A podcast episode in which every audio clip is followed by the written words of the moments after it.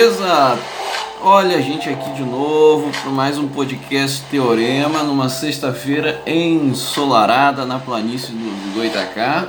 E chegamos então para falar de coisas muito importantes. Hoje vamos tratar de quê? Ah, como eu digo, se você é aluno do Teorema, eu acho que você já sabe, né? Porque a gente manda lá a chamadinha no grupo dos alunos no WhatsApp.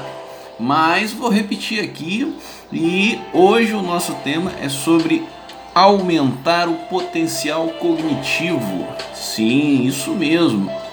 E aí eu coloquei lá assim, né? Precisando de uma forcinha para melhorar o desempenho nos estudos? Então acompanhe o podcast Teorema. É isso aí. Então, galera, vamos nessa. Vamos falar um pouquinho sobre como melhorar o nosso desempenho cognitivo. Acho que todo mundo que faz pré-vestibular está interessado nisso, né? E se você está assistindo esse podcast por um acaso, porque você caiu aí na plataforma do Spotify ou outras plataformas de áudio e por um acaso sugeriram para você o podcast Teorema, então muito prazer, seja muito bem-vindo. Esse é um podcast que foi criado pela equipe do Pré-Vestibular Social Teorema, um programa da Universidade Estadual do Norte Fluminense, em Campos dos Goitacazes, interior do Rio de Janeiro. É isso aí. Então, bom, se você não é aluno do Teorema, se por acaso você sequer mora na planície dos Goitacá, muito prazer, seja muito bem-vindo. Espero que o conteúdo de hoje também seja útil para você, certo? Então vamos lá, vamos seguir, vamos de vinhetinha aqui e em seguida a gente já entra com o nosso tema. Valeu? Tamo junto. Beleza, é isso aí.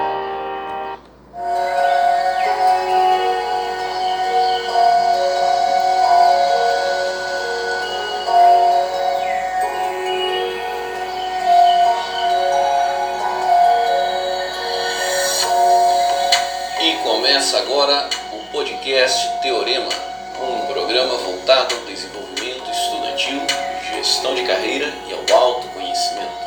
Com vocês, Meliton Benjamin, neuropsicólogo e integrante da equipe do Pré-Vestibular Social Teorema, um programa sediado pela Universidade Estadual do Norte Fluminense.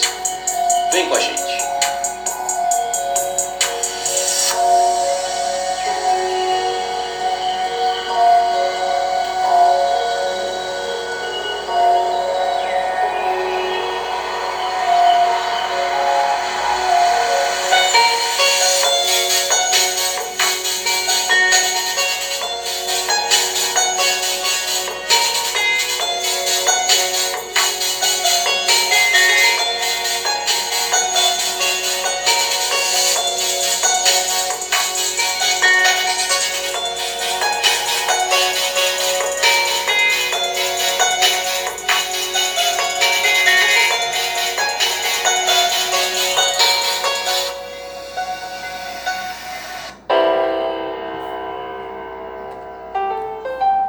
Ei, beleza, vamos aqui, vamos apresentar o nosso super tema de hoje, porque... Uhul! Beleza! Vamos falar de desenvolvimento cognitivo, é isso aí. Então, que rufem os tambores e... Ah, vamos começar com o nosso super tema de hoje e tentar passar para vocês o que há de mais moderno e relevante em tema em matéria de desenvolvimento cognitivo. E para falar desse tema, a gente vai aqui se fundamentar em um artigo publicado no ano de dois mil e catorze por uma galera lá do Centro de Neurociência da Universidade da Califórnia, certo? Então é um artigo aí do Matthias Gruber, é, o Bernard Gelman e o Sharon Hanganath. Nossa, Eu acho que tem indiano no meio aí, estudando lá e pesquisando na Universidade da Califórnia. É isso aí. E aí, bom, esses caras vão falar pra gente um pouquinho sobre como aprender melhor, sobre como potencializar nossa memória, certo? Eles vão falar de coisas assim. E eles iniciam o estudo deles com a seguinte pergunta. Eles colocam a seguinte pergunta: em um dia normal, a maioria dos eventos que uma pessoa vivencia será esquecido, serão esquecidos. O que diferencia aquelas ocasiões que são lembradas com sucesso das que são esquecidas? Então essa era a pergunta, isso que moveu esses caras a realizar essa pesquisa de neurociência, tá ok, galera?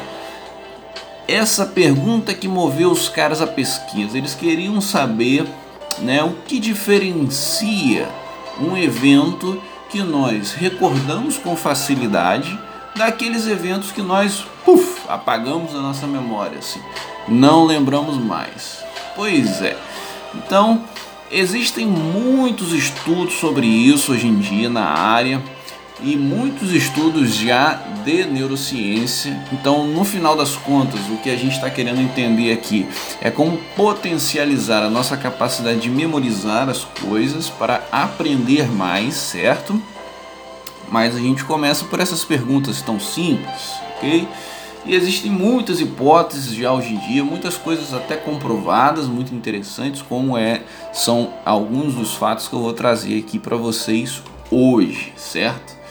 E aí nós podemos nos perguntar também por que muitas vezes é mais fácil lembrar de coisas sem importância do que das matérias que nós temos tanto trabalho para estudar. Já se perguntaram sobre isso? Por que é mais fácil, às vezes, eu lembrar daquela, daquele meme lá no Instagram do que lembrar das coisas que a gente tomou tanto tempo para estudar, que deu tanto trabalho para a gente, né? É curioso, é curioso isso, né? Então, a gente consegue já dar alguma resposta para isso com base nessas perguntas mais recentes, nessas, perdão, nessas é, pesquisas mais recentes, ok?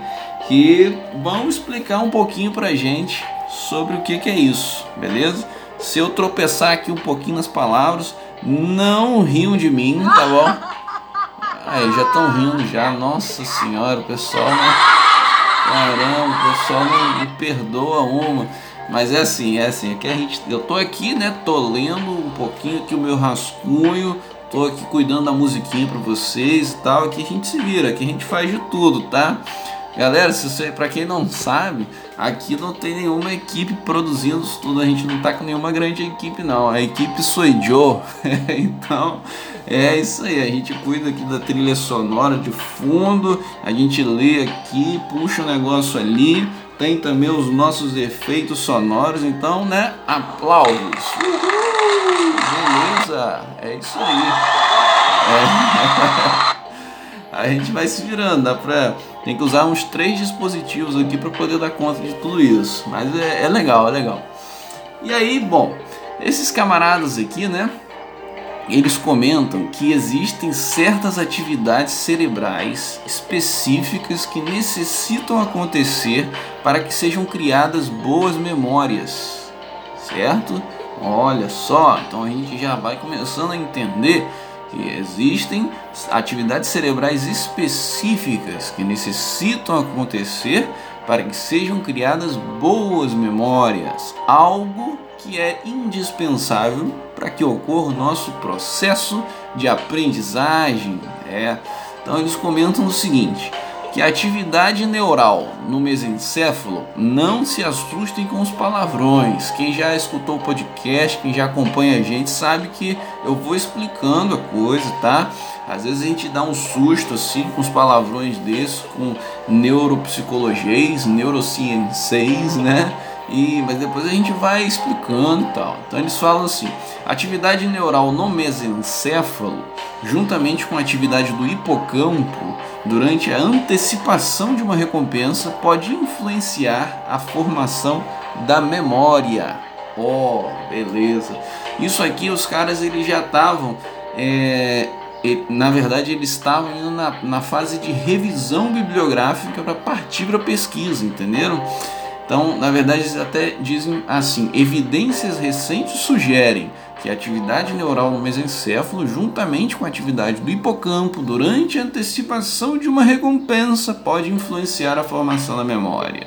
É, eles falam assim: agora vamos lá, vamos destrinchar, vamos esmiuçar o que eles estão dizendo, é isso aí. Então é o seguinte... É, vocês podem pensar assim: nossa, o que, que eu tenho a ver com essa situação toda aí? Como é que eu posso fazer para utilizar isso na minha vida? É isso que eu quero trazer, um conteúdo prático, porém com um fundamento científico. Então tem que ter os palavrões aí científicos, né? Beleza. É, gerar atividade no mesencéfalo juntamente com o hipocampo para gerar boas memórias. Estou ferrado, não entendi nada, né? O cara pode pensar assim: caraca, tô ferrado, como é que eu vou fazer? Então tem que, sei lá, vou implantar um eletrodo lá no mesencéfalo para poder gerar ali uma atividade elétrica. Não, não, calma, não precisa nada disso, tranquilo, vamos lá que não é assim não. Ah, fazer uma cirurgia, vou mandar abrir minha cabeça para ver se consegue construir aí esse hipocampo para poder gerar as memórias. Não, calma, todo mundo já tem ele formado e a gente só tem que aprender a utilizar, né? Então, fiquem tranquilos, vamos ler o parágrafo de novo com atenção. Só para a gente especificar um pontinho aqui, ó. Atividade neural no mesencéfalo com atividade no hipocampo durante a antecipação de uma recompensa pode influenciar a formação da memória. Hum. Então tem aqui um detalhe, ele já Eles já colocam esse detalhe que já nos ajuda a entender de como que a gente vai utilizar essa informação ao nosso favor. Esse detalhe é a frase que diz o seguinte: durante a antecipação de uma recompensa. O que será que isso quer dizer? Ah, agora eu vou começar a explicar para vocês. Vamos deixar ali os palavrões do neuropsicologia de lado ali, tal do mesencéfalo, hipocampo, porque eu vou explicar já o que há de prático aqui. Seguinte, é, recompensa, a palavra recompensa, tá? Ou, ou também reforço, em psicologia, é um termo que a gente utiliza para se referir a todo retorno, certo? Todo retorno que recebemos em nosso favor. Como assim? Dá para explicar melhor? Dá para explicar melhor ainda. Então, todas as vezes que nós agimos, certo? Todas as vezes que fazemos alguma coisa, seja dialogando numa conversa, seja exercendo algum trabalho, recebemos retornos do ambiente externo ou das outras pessoas, né? Ok. E sempre que esse retorno for favorável a nós, podemos chamar de recompensa. Ah, agora dá para entender, eu acho, né? O que significa recompensa em psicologia. Sem recompensa é tudo aquilo que volta para nós após uma ação. Então nós agimos, fazemos algo e nós fazemos, seja intencional ou é, não intencionalmente, né? Mas recebemos um retorno.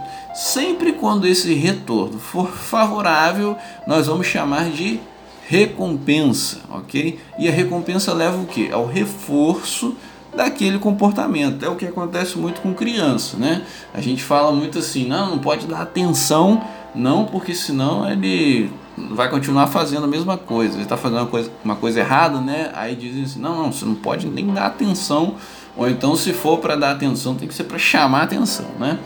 Ok. Então é mais ou menos assim. Isso continua acontecendo a vida toda com a gente. Acontece mais quando a gente é criança? Acontece, porque a criança ela está ali disponível para ser reforçada a qualquer momento.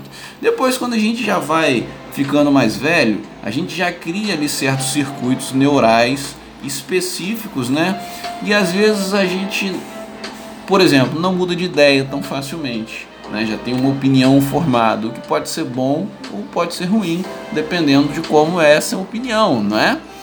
E aí é o seguinte, de qualquer maneira, é, isso continua acontecendo em algum nível ou em algumas circunstâncias, né? Então a gente sempre recebe reforços, sempre que recebe uma recompensa. E aí lá, voltando ao texto, né, dos caras, desculpa gente, se começar aí um barulhão é porque por um acaso resolveu parar um caminhão aqui, nossa, bem na hora da gravação. E bom, vocês sabem, né, a gravação tem que ser ao vivo, ok? Porque os alunos tem que ser feito de uma vez, porque os alunos do Teorema estão aqui com um chat disponível para acessar. Eu vou melhorar aqui, vou fechar um pouco a janela ali para ver se para o barulho. Fiquem com a musiquinha aí só um pouquinho, viu galera? Só um pouquinho.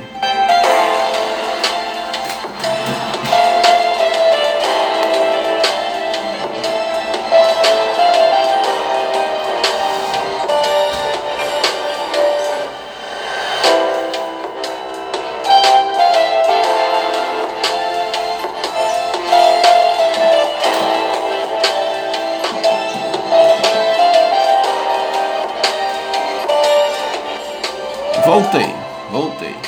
Bom, vamos ver se a gente consegue aí seguir com a gravação numa boa, beleza? São coisas que acontecem aqui, não tem estúdio profissional, não dá para fazer isolamento acústico, infelizmente. Até agora todos os programas correram bem, né? Hoje aí parou um caminhão aqui do lado e o cara tá trabalhando, ele tá ali tirando ali uns entulhos e tal, então... ele também está ocupado, assim como eu, deixa ele trabalhar lá e eu vou tentar seguir aqui. É... Beleza, então falávamos sobre o que é recompensa em psicologia, né? Ok. E aí, eu dizia o seguinte, que a recompensa é algo que reforça um comportamento, certo? E aí os caras lá, eles falam que juntamente, que a atividade neural no mesencéfalo, juntamente com a atividade do hipocampo, durante a antecipação de uma recompensa, pode influenciar a formação da memória. Agora eu vou explicar então melhor, já que você já sabe o que é recompensa, ok? Tá ficando mais claro, eu acho, né? Então, o que seria a antecipação da recompensa? A gente já sabe o que é recompensa, mas o que seria a antecipação? Né? O termo antecipação todo mundo sabe o que é, né? Eu sei que vocês já estão começando a entender, mas eu agora quero contextualizar para vocês é, nesse sentido aqui, o que isso quer dizer nessa pesquisa e nesse sentido. Então, é o seguinte, a gente pode explicar isso com exemplo, certo? Muitos estudos de neurociência super moderna e atual, né, derivam de estudos primários com animais, feitos já há muitos anos atrás.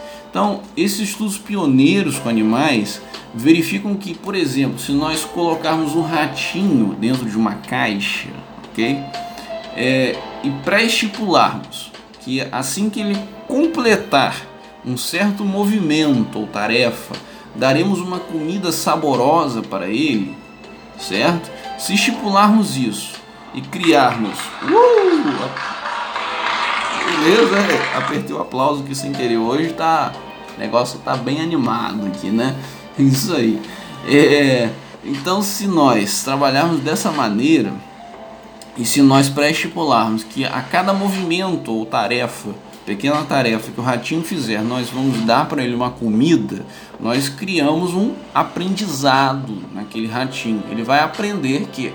basta ele fazer aquela, aquele movimento, ou basta ele cumprir com aquela pequena tarefa e ele ganha um alimento. Ele vai ser reforçado a fazer isso periodicamente, todas as vezes que estiver com fome ou que quiser comer, né? Então ele aprende uma coisa, porque ele recebeu uma recompensa, ok? Então a gente vê como que a recompensa ela é importante para o aprendizado, ok?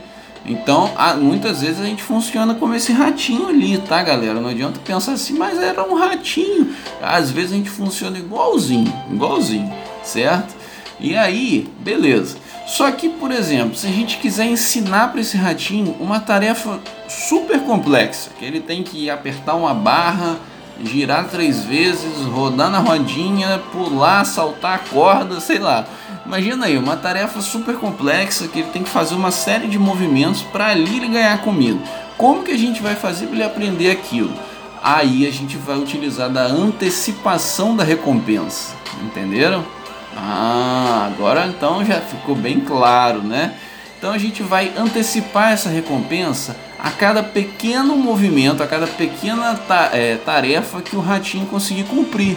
A gente vai reforçando ele. À medida que ele for cumprindo com as primeiras partes da tarefa complexa, a gente vai tirando a recompensa, né, já ali dos primeiros movimentos, e vai dando recompensa só quando ele já estiver lá no meado, ou quando ele já estiver próximo do final, até chegar à conclusão definitiva. Então a gente antecipa a recompensa e depois a gente vai removendo essa recompensa, vai trazendo o ratinho para o final da história, onde a gente quer que ele aprenda aquilo tudo ali, né? Assim a antecipação da recompensa, entenderam? Agora ah, ficou claro, né? Agora, agora vale os aplausos, né? Uhul! Beleza! Agora entendemos o que é a antecipação da recompensa. Show! Então gravem isso daí, porque é bem interessante. Agora a gente vai explicar como que a gente pode usar isso ao nosso favor, né? Então, isso pode ser transportado para a nossa vida. Podemos considerar, né, que os nossos estudos, né, o hábito de estar ali estudando tal, no pré-vestibular teorema, né, é essa tarefa super complexa, né? É uma tarefa super complexa mesmo. Porque a recompensa real a gente só vai adquirir lá no final, né? Lá quando a gente já tiver formado, lá quando a gente já tiver com o nosso diploma e conseguir o bendito emprego, que seja um emprego bom, né? Ali a gente vai receber a recompensa definitiva. Mas quanta coisa a gente vai ter que fazer até lá? Muita coisa. Então é uma tarefa super complexa, né? E aí, bom, é, a gente pode utilizar algumas estratégias, né? Então isso, né, tem sido estudado, e isso gerou, né, fez com que muitos pesquisadores da área da educação falassem que é importante, ok? É, utilizarmos em nós mesmos a antecipação da recompensa para nos manter motivados, ok? Então é legal, pode ser. Então assim, voltando ao texto, para a gente contextualizar tudo aqui, o que os caras estão falando é que ser recompensado por algo em algum momento faz com que aquele evento se torne marcante, que seja bem memorizado, né? Ok? Então assim, quem é que se esquece do dia que se deu bem? No dia que a gente se deu bem, no dia que a gente mandou bem pra caramba, que, sei lá, a gente recebeu aquele elogio, ou que a gente, sei lá, conquistou é, uma meta, né? Seja lá qual foi a meta, espero que tenha sido uma meta boa, né, galera? E aí, quem é que se esquece desse dia? Esse dia a gente se recorda, não é? Quando a gente se deu bem, a gente lembra, olha, claro. Então a gente tem que usar isso ao nosso favor, né? A gente tem que conseguir utilizar isso. E a gente pode utilizar dessa estratégia de nos recompensar após cumprirmos com certas tarefas, com certos deveres, ok? Mas muito cuidado, galera, muito cuidado, porque é para reforçar o comportamento certo. Então é para recompensar, né, somente quando nós realmente cumprimos com algo. Então já começa a vir aí o fator responsabilidade. Se a gente está, inclusive, né, uma coisa que acontece muito, é, no dia que a gente procrastinou, às vezes é o dia que a gente ficou fazendo as coisas que a gente mais gosta, né? Tipo, coisas à toa, muitas vezes, né? Tipo, no dia que a gente perdeu mais tempo, é o dia que a gente recebeu mais estímulos que são super agradáveis, tipo, você ficou assistindo aquele, aquela série lá que você adora, ou você foi fazer uma coisa que você gosta muito e tal. Aí sabe o que, que a gente está fazendo ali? A gente está reforçando o comportamento da procrastinação. Talvez você não saiba disso, mas além do fato de que naquele dia você perdeu tempo, não foi só isso que aconteceu, infelizmente. Naquele dia você também reforçou o comportamento em favor desse hábito. Então por isso que fica muito mais difícil no dia seguinte sair desse ciclo. No dia seguinte dá vontade de fazer a mesma coisa de novo, né? A gente cai naquele ciclo vicioso. Então é isso que é importante a gente entender. O que está em jogo aqui é a construção de variáveis psicológicas ao nosso favor ou contra nós. Então eu estou ensinando vocês a manejar a sua própria psicologia, né, o seu próprio comportamento. Então a gente tem que começar a observar as coisas desse ponto de vista, porque assim a gente tem, é, a gente sabe o que fazer, a gente tem aonde trabalhar, a gente vai trabalhar onde? Nas nossas variáveis neuropsicológicas, né, falar um nome bonito aí. Então é assim, você procrastinou num dia e ficou fazendo aquelas coisas que você adora, né? Você não só perdeu tempo naquele dia, como você reforçou o comportamento errado. E como é que eu vou fazer para sair disso? Comece a reforçar o comportamento certo, porque aí o que, que acontece? De repente no dia que você estuda, aí você se mata de estudar, tal, na hora que você já está de saco cheio, você fala assim, vai isso tudo ir para casa do chapéu, aí que você vai fazer alguma coisa que você gosta. Não, você pode pegar e ir intercalando, fazer daquele momento um momento agradável. Então você vai lá, estuda, tal, cumpre com uma certa meta, uma parte da meta, e você dá uma parada, você dá uma descansada, tal, e você tenta manter uma emoção positiva em todo aquele momento de estudo. Entenderam? Porque assim você vai estar ligando as redes neurais que são ativados durante o estudo, com as redes neurais que são ativadas durante o prazer, a recompensa. E o seu organismo, a sua mente, ok? Vai associar uma coisa a outra. Estudo leva a recompensa. Então eu quero estudar mais. E aí sim vai ficando mais fácil. Cara, a gente tem que se manusear, a gente tem que se moldar, a gente tem que utilizar tudo isso ao nosso favor. Se a gente não fizer isso, tá? A gente vai sempre ficar ali perdendo tempo, entendeu? A gente vai estar sempre correndo atrás e não conseguindo. Então o que, que a gente tem que fazer? Utilizar a psicologia em nosso favor. É isso que eu estou ensinando para vocês. Conseguir reforçar o comportamento certo. Esse é a, essa é a primeira dica, ok? E tem mais umazinha, que a gente vai explicar aqui um pouquinho mais, beleza? A gente, deixa a gente só seguir aqui e a gente vai entrar aqui num outro ponto muito interessante. Então, é, antes de tudo, antes de, de chegar na segunda dica que eu tenho para te dar, eu só quero explicar aqui uma coisinha antes, que é o seguinte. Uma coisa que a gente tem que ter em vista, né, é que nós estamos falando de uma aprendizagem dependente do hipocampo. Eu quero que vocês entendam isso. Então, falei lá de mesencéfalo, hipocampo, agora eu vou falar um pouquinho deles mesmo. Então, o hipocampo é uma regiãozinha ali no meio do nosso cérebro que é muito responsável, muito responsável pela formação de memórias e de memórias a longo prazo.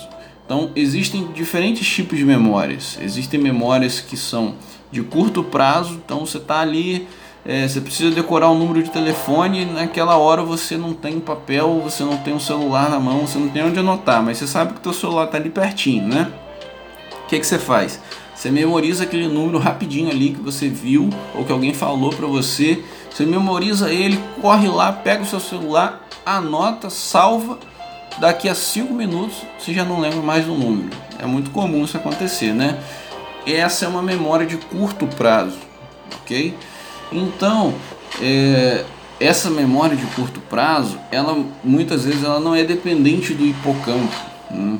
O nosso organismo, o nosso sistema nervoso central, ele funciona também um pouco parecido com o computador, que tem ali a memória RAM e tem o disco rígido, né? Na memória RAM, a gente tem tudo que está acontecendo nesse momento. O computador ele grava as informações úteis para aquele momento, quais são as janelas que estão abertas, quais são os programas que estão ativos e tal, mas tem lá também o H D, que é a memória de longo prazo, é onde vai ficar lá os arquivos salvos, os programas instalados e coisas assim.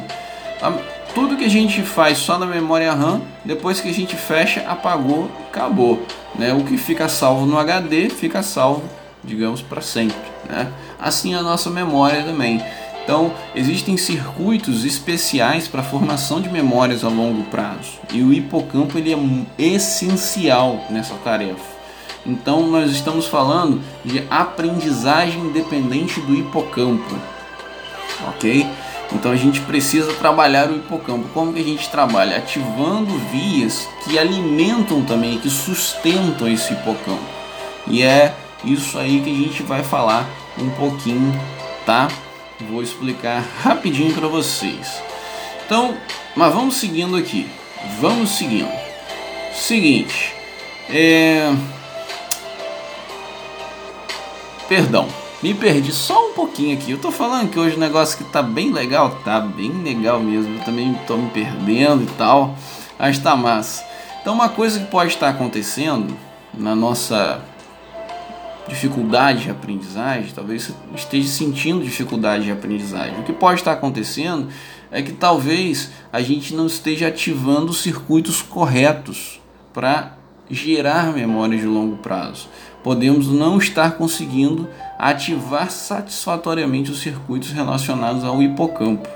É o que os pesquisadores comentam, né? Então, eles dizem assim, o aumento da conectividade funcional entre substância negra, complexo da área tegmental ventral e hipocampo, proporciona a formação de boas memórias. Então é preciso que a gente ative todas essas regiões aí que vocês não precisam decorar o nome, tá? Substância negra, área tegmental ventral... Ok, como é que eu posso fazer para que essas regiões sejam ativadas e para que eu tenha então a formação de boas memórias? Bom, a gente já falou lá do uso da recompensa, né? Usar a recompensa em nosso favor, beleza. Tem mais, tem mais. Aí tem um detalhe adicional que é a segunda parte do estudo dos caras e é o que levou realmente às maiores conclusões da pesquisa deles. E eu vou falar sobre isso, mas só... Vou parar rapidinho para tomar um copo d'água ali, reorganizar a bagunça aqui, beleza? E eu vou voltar e a gente vai entrar num segundo detalhe. O primeiro detalhe que eu queria passar para vocês era esse. O uso correto da recompensa em nosso favor, né? E a recompensa ela nos ajuda a memorizar bem. E que a gente precisa utilizar, né, dessa recompensa para manter, inclusive, um estado de ânimo favorável durante os nossos estudos, certo? Então a gente precisa manter esse ânimo favorável e para isso a gente tem que conseguir manusear aquele tempo de estudo ali, com pequenas pausas e também gerando momentos de recompensa ao final das tarefas, né? Como?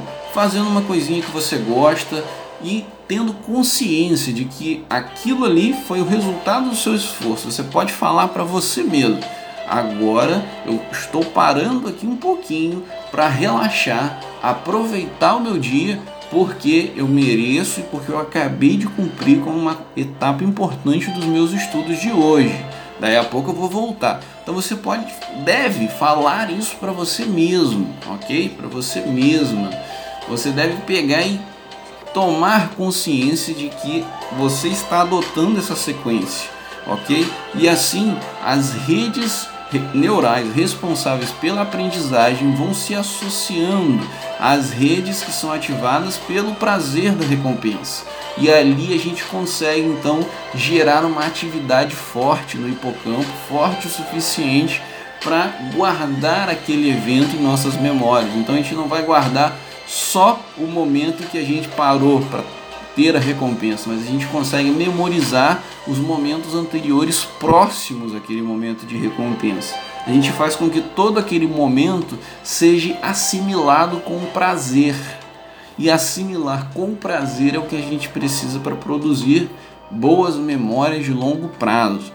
Então vocês veem aqui que eu estou dando voltas no mesmo assunto para ver se eu deixo bem claro, entendeu? A gente fica às vezes aqui tornando o assunto um pouco complexo, né? Falando, usando termos científicos e tal, porque eu acho que é importante para vocês verem que isso aqui que eu estou falando não é história da carochinha, não é história para boi dormir. Eu estou tirando isso de pesquisa, de coisas que tenham fundamento, ok? E aí eu vou explicando para vocês, a gente vai dando voltas, fica ali no mesmo assunto, mas para que fique bem claro o que a gente pode fazer de prático ali, beleza? E aí tem um segundo ponto prático também, que eu vou falar agora em seguida, só vou fazer uma pausazinha rapidinho, que eu falei que eu ia fazer a pausa, entrei aqui numa explicação de novo, né? Mas agora eu vou fazer a pausa, show? Beleza, galera, fica com uma musiquinha aí um pouquinho e a gente já volta. Valeu!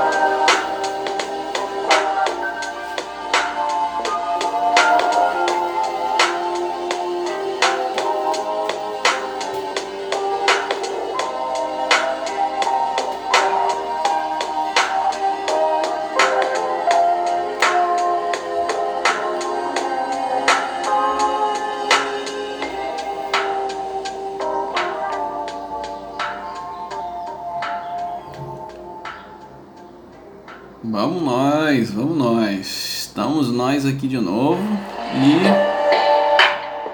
vamos seguir com a segunda parte do nosso podcast Teorema. É isso aí. E nessa segunda parte eu falei que eu ia trazer já mais uma dicazinha prática. E para isso, claro, a gente precisa só seguir um pouquinho com o nosso tema, né? Para a gente deixar claro todos os pontos que fundamentam aquilo que a gente tem para dizer. Ok? É isso aí.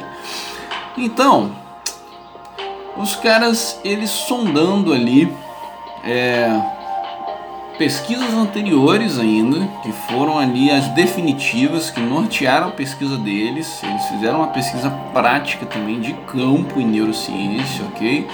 Estudaram cérebros de pessoas, é isso aí, em tubos de ressonância magnética funcional. Mas o que deu assim um norte definitivo para eles foi alguns dados adicionais que eu vou falar aqui agora.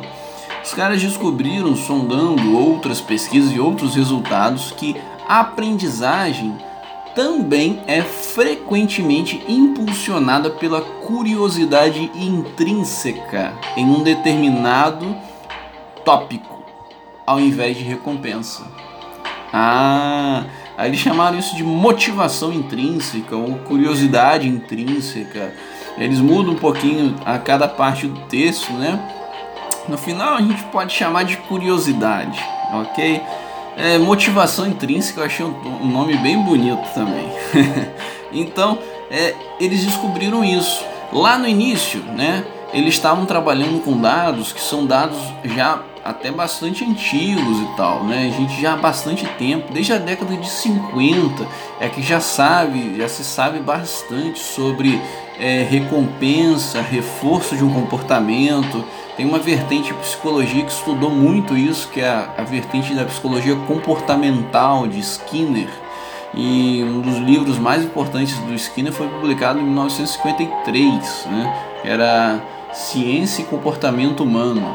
E aí ele já falava sobre as experiências que ele fazia com ratinhos de laboratório, como que ele conseguia reforçar comportamentos e tudo.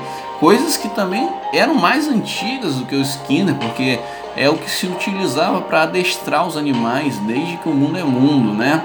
O que acontece é que isso foi sendo estudado mais a fundo, em detalhes, para se entender quais são as etapas necessárias e quais são as leis que fundamentam, porque leis são padrões, tá, gente? Então, a gente pode saber que uma coisa acontece. Às vezes, um adestrador de animais, ele pode utilizar de tudo isso, mas ele talvez não saiba explicar cada detalhe do processo. Ele consegue te mostrar na prática, mas às vezes ele não consegue explicar tudo aquilo. E quando a gente estuda aquilo com detalhes, quando a gente esmiucia, esmiuça, é, esmiuça, o termo correto, é, eu acho que sim. Então, é, é já estão rindo de mim de novo, cara. cara o pessoal é fogo. Nossa. Se tu erra um termozinho, o pessoal não perdoa, né? Então, é, quando a gente esmiuça aquilo, a gente vai entendendo quais são as leis que estão por trás. E aí a gente pode transportar esse conhecimento para várias áreas da vida. Então, às vezes, um adestrador de elefantes, lá na Índia antiga, ele só sabia adestrar elefantes. Mas ele talvez não percebia, quem sabe, ou quem sabe sim, quem sabe não, que aquele conhecimento ali também poderia ser aplicado, às vezes, nele mesmo, para melhorar os seus próprios hábitos, para melhorar a sua própria vida, né? Que poderia ser aplicado em diversas circunstâncias da vida, ok? Então, quando a gente transporta esse é, um conhecimento que às vezes já é natural, né? Já é comum, né? E isso, transporta ele, estuda ele cientificamente, a gente vai colher os dados ali específicos, os padrões que estão por trás daquele resultado. E ali a gente começa então a ter conhecimento suficiente para transportar esse, esses dados, né, essas técnicas para outras áreas, e assim se construiu toda uma psicologia científica, né, com base em dados empíricos. Isso é muito interessante. Então os caras lá atrás, eles estavam se fundamentando nesses dados que já são bem conhecidos. Aí aqui eles começaram a perceber coisas novas, que a curiosidade às vezes é o suficiente para gerar um reforço suficiente. Falei suficiente duas vezes, né? Que legal. Beleza, já tenho certeza que vão rir de mim de novo. Aí, falei. Eu tô querendo usar meus áudios aqui. Eu adoro esses recursos aqui. Eu achei isso fantástico, assim. Eu abri a biblioteca da B B C e eles disponibilizaram muito recurso de áudio lá. Tudo gratuito. Recurso de áudio que eles têm antigos já, né? Do século passado, né? B B C, que, pra quem não sabe, é uma rede, né, de jornalismo e muito mais do que isso, britânica, né, muito importante no mundo, muito interessante. E aí os caras já cresceram tanto, né, eles já tem assim, tanto know-how, eles já tem tanto recurso, que agora eles disponibilizam alguns gratuitamente para quem quiser. Tipo, para um cara que tá fazendo um podcast assim, do nada, né, e não tem recurso de áudio, aí a B B C tá lá, me deu os recursos dela emprestado para quem quiser usar, tá lá gratuita, é de domínio público. Muito bacana, achei isso, assim, eu salvei vários, assim, todas essas risadinhas aqui, aplausos e, e tambor e não sei o que, é tudo deles, muito bacana. E aí, os caras começaram a perceber isso, que a curiosidade ela é suficiente para formar boas memórias. E aí eles começaram a estudar isso daí, que a curiosidade ela também ativa o hipocampo. Eles perceberam que a alta é, incidência de curiosidade promovia ativações da região do hipocampo direito, ok? Então, beleza. Aí, o que eles estão dizendo aqui é que a motivação intrínseca, a curiosidade, beneficia a aprendizagem, né? Então, se pode dizer isso. Curiosidade aumenta a aprendizagem, ok? Eles falam da seguinte forma, tem uma frase deles assim que eles dizem: a curiosidade aumenta o aprendizado, pelo menos em parte, por meio do aumento da modulação dopaminérgica da atividade hipocampal. Então, fala que eu tô falando, eu complico as coisas e depois eu vou explicando, né? A gente vai aqui rodeando o assunto, rodeando o assunto, até, eu acredito, ficar bem claro, né? Então, a curiosidade aumenta o aprendizado, pelo menos em parte, por meio do aumento da modulação dopaminérgica da atividade hipocampal. O que que é isso? Então, os caras estão falando, basicamente, que a curiosidade ela tem força suficiente para modular as atividades do hipocampo, ok? E mais do que isso, modular através de ativações dopaminérgicas. Ah, hum, eu vou explicar um pouquinho sobre isso. Eles falam assim: foi demonstrado que a dopamina estimula a síntese local de proteínas dos dendritos dos neurônios do hipocampo, que por sua vez é necessário para a potencialização a longo prazo. Poten- potencialização do que? Das memórias, ok? A longo prazo. Então eu expliquei para vocês lá atrás a diferença de memória de curto prazo para memória de longo prazo, né? Memória de curto prazo é aquela que a gente usa ali rapidinho, daí a pouco se esqueceu daquele dado. E a de longo prazo é aquilo que fica registrado. E aí eu expliquei para vocês que existem circuitos cerebrais, encefálicos, para ser mais preciso com o termo, diferentes, né, para memória de curto prazo e para memória de longo prazo. Vejam bem, né? Então tem essa diferença. E aí, lá atrás eu falei que a recompensa era um fator que a gente poderia utilizar para ativar os circuitos da memória de longo prazo.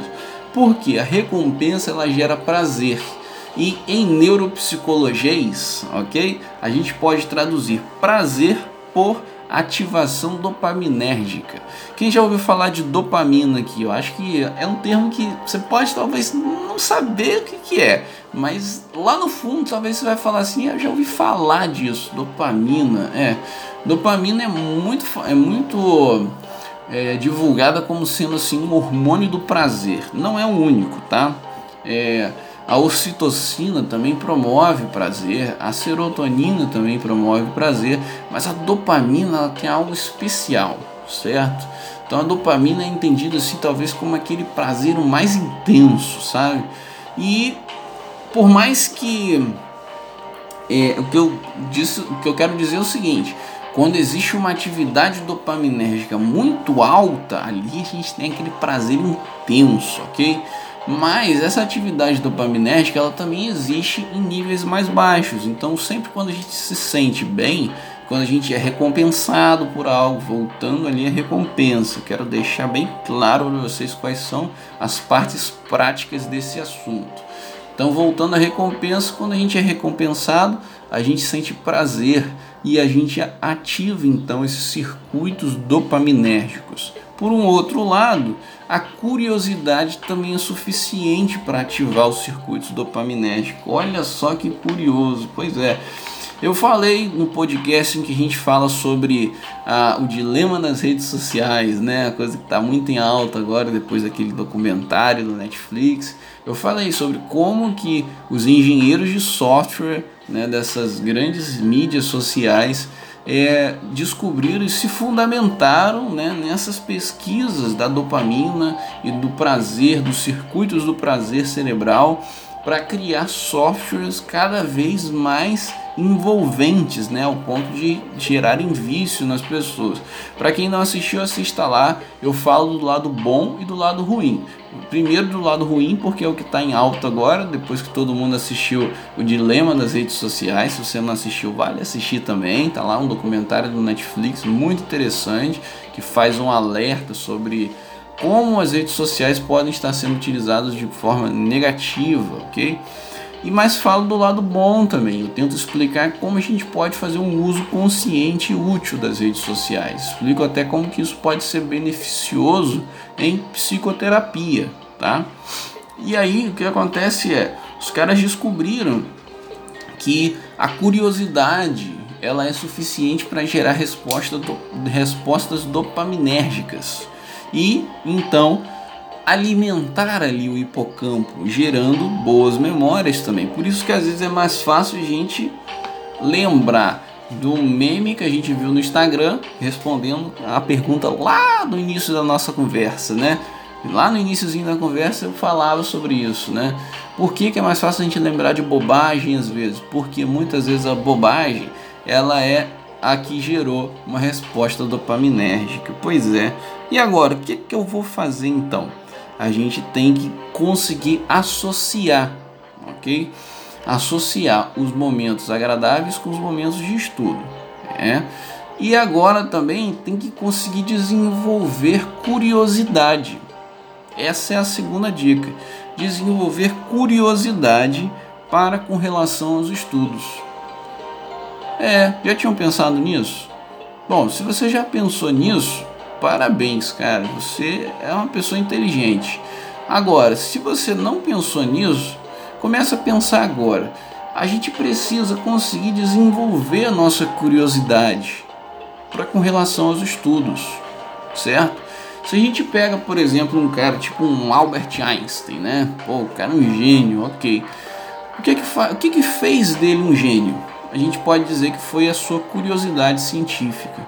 Ele começou suas pesquisas porque ele, que, ele, ele gostava muito de pensar em como funcionava o mecanismo da luz, certo? E ele pensava sobre como as coisas funcionariam se tivesse a velocidade da luz e coisas assim. E assim ele criou a teoria da relatividade.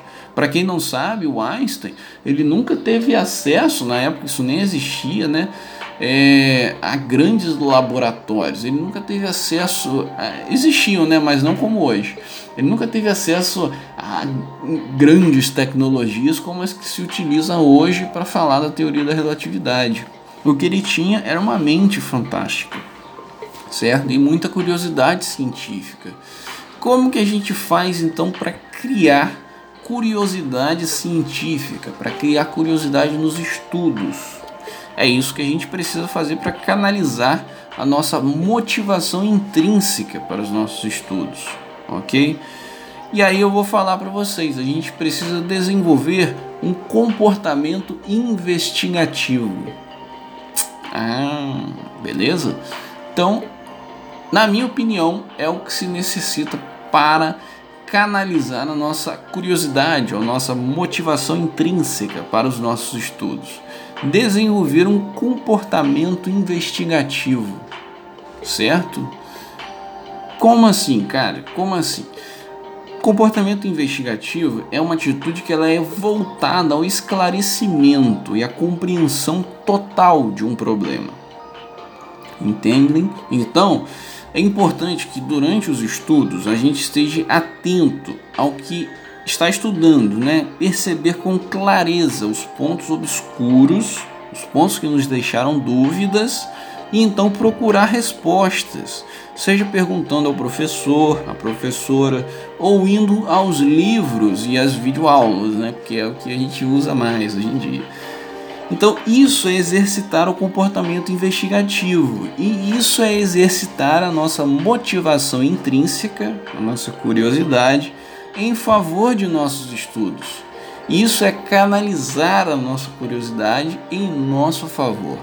Então, quando a gente começa a querer entender aquele detalhe que a gente não entendeu, uhum, quando a gente começa a querer procurar respostas para um pequeno detalhe que a gente não entendeu dos nossos estudos, a gente está canalizando a nossa motivação para o estudo. Às vezes, você pode fazer isso de uma primeira vez e pode até não ser tão interessante, porque, na verdade, a gente, eu, pelo que eu observo, a maioria das pessoas tem a tendência a achar que isso é até chato, né? Elas tendem a não querer é, encontrar muitos pontos, né, que não compreendeu durante o estudo. Ela quer se logo pegar aquilo que ela já entendeu, utilizar aquilo para se dar bem na prova, no vestibular, no Enem e tal. Só que é justamente isso que falta para que a gente consiga avançar mais. A diferença de uma pessoa que sabe muito da matéria para a pessoa que não domina aquela matéria muito bem é que a pessoa que sabe muito, vocês vão observar, muito provavelmente ela tem muito mais curiosidade com relação àquela matéria. Ela tem a motivação intrínseca dela canalizada naquele sentido. Então, uma pessoa que ela se deu ao trabalho de parar para refletir nos pontos que ela não entendeu. Ela se deu a esse trabalho.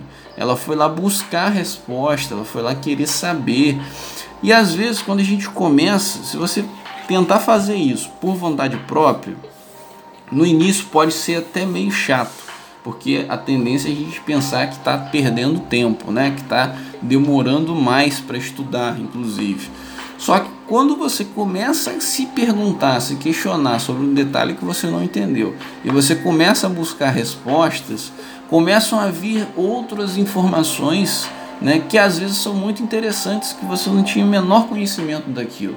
E aquelas, aquelas informações que começam a chegar para você alimentam ainda mais o seu desejo de se aprofundar mais um pouquinho, mais um pouquinho, mais um pouquinho naquele conteúdo, certo? Ao ponto que às vezes a gente tem que dar uma parada, a gente tem que dar uma paradinha, porque realmente a gente tem que seguir com o estudo e a gente se deu conta que já, já dominou uma boa parte, já dominou o suficiente, né?